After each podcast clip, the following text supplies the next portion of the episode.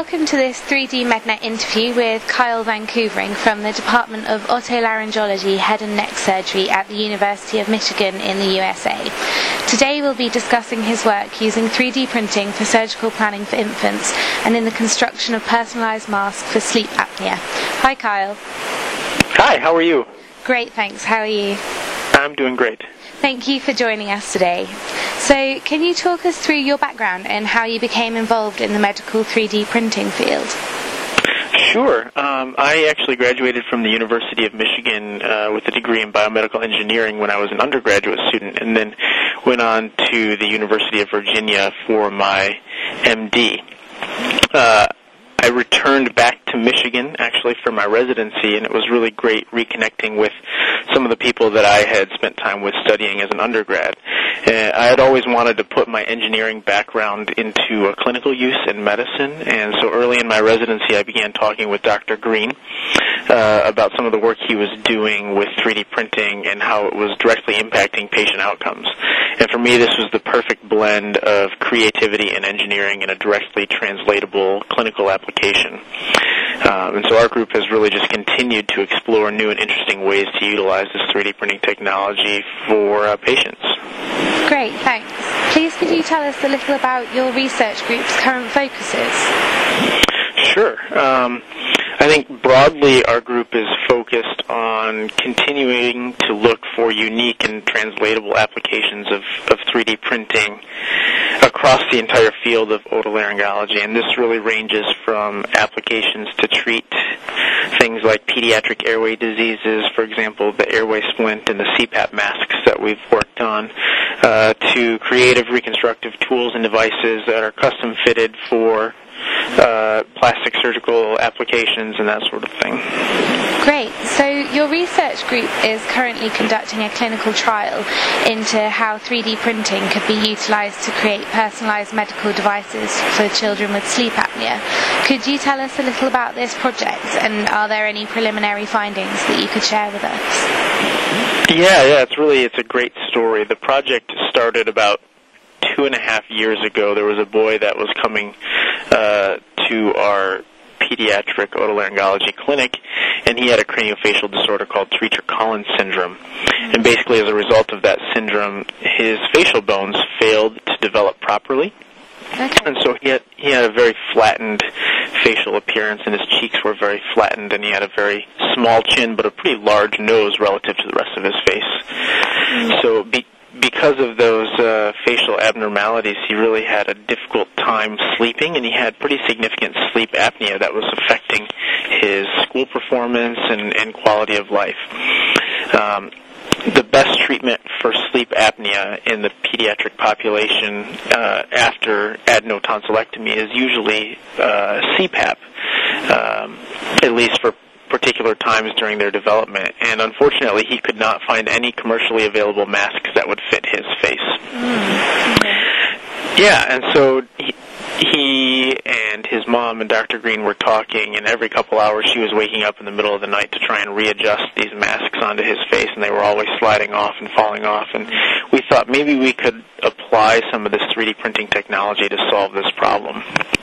And so the basic idea was to take a 3D picture of his face and design a mask that's custom fitted to his face. There have been a number of hurd- hurdles perfecting that design, and we continue to make improvements in the design, but we've been able to create successful masks for a couple of children now that have, have basically eliminated their sleep apnea at night and really improved their quality of life. So we've now, yeah, yeah, so we've now expanded that into a clinical trial. We have six kids who are enrolled in the clinical trial, and we continue to design masks and modify the approach for them. Great. So how will you be determining the success of the 3D printed CPAP masks? Um, in short, uh, the the objective data that we use looking at this is it actually comes from the CPAP machine. Okay. Uh, yeah, the machine can tell you how long they're wearing the mask each night, how effective it is in reducing or eliminating the sleep apnea, and how high the air leak is around the mask. And one of the things these kids really struggle with is uh, air leaking out of the mask and into the eyes and, and around the cheeks and really disrupting their sleep at night. And so we can compare how their old mask was doing when they were using their old mask and compare that to our new 3D printed mask to see how effective they are. Great, thank you. So, what are the benefits of 3D printing in creating medical devices such as these over traditional means? Um, I think over the last five to ten, maybe 15 years, 3D printing has really become a very readily accessible and affordable technology for people. And you're seeing now today, sort of desktop 3D printers sold at uh, you know big box. Uh, Lowe's and and that sort of thing, and it's a, it's really a tremendous technology that allows you to basically design virtually limitless three-dimensional objects digitally on the computer and then you can manufacture them in a really short time.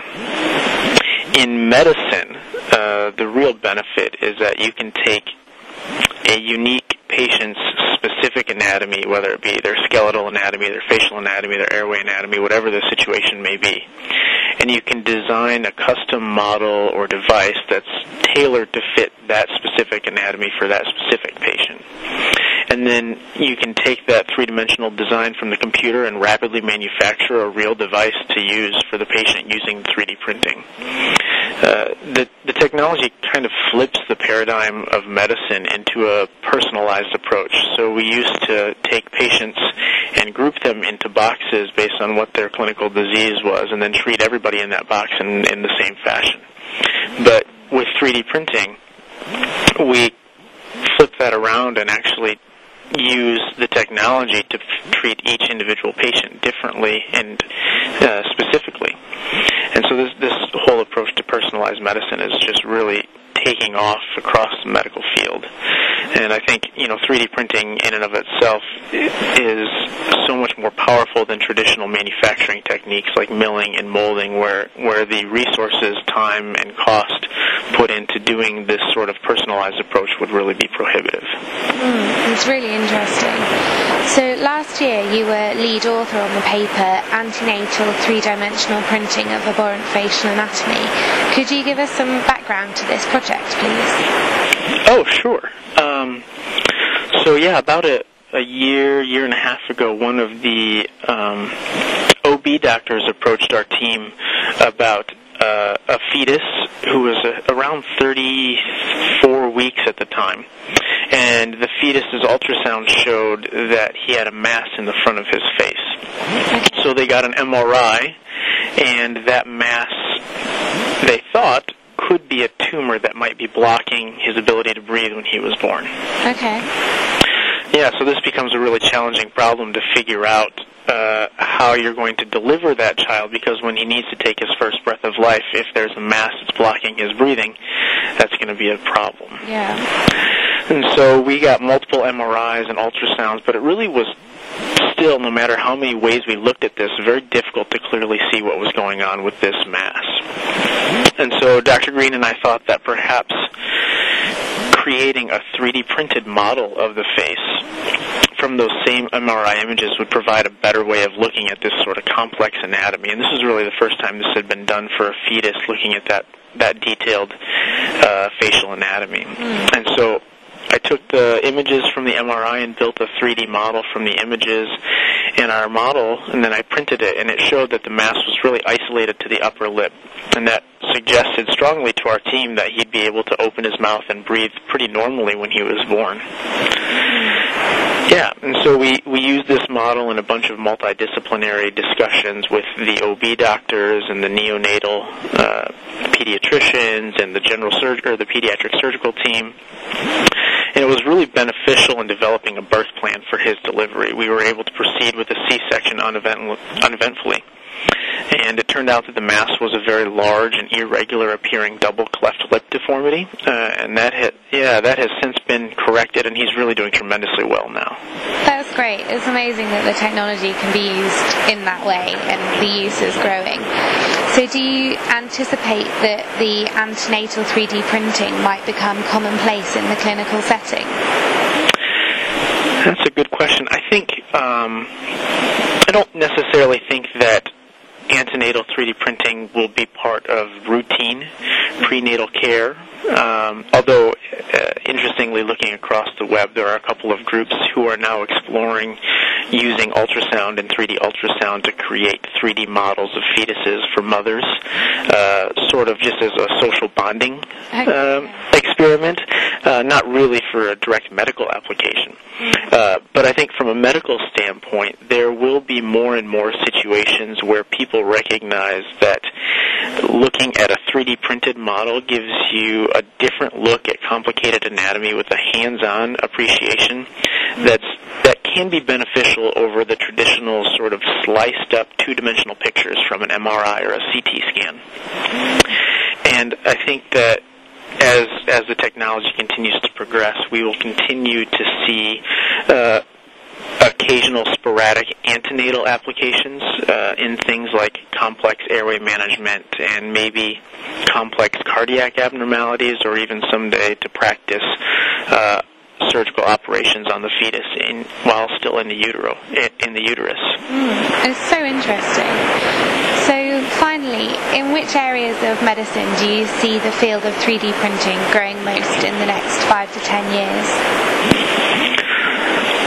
Well, I'm really excited to see what happens with personalized medicine and 3D printing uh, over the next decade. I think, you know, interestingly, if I had to kind of guess, over the next five years, I think that we really see a push in expanding the applications of 3D printing for custom implants. And these implants would really probably be designed for structural applications, things like the CPAP masks or the airway splint um, that our group has also been involved with. But uh, as you look out maybe 10 or 15 years down the road, I think we will move from a purely structural device to something that becomes functional, like a living tissue implant. Yeah. Uh, I think 3D printing will continue to merge with tissue engineering as we work towards this idea of what's called regenerative medicine. And so one day in the not so distant future, I think that we'll be able to use 3D printing to create a uniquely designed and shaped scaffold uh, for living tissue to grow in and around, and then that living tissue could be implanted into a patient to repair or replace tissue or organ function. Great. Thanks so much, Kyle.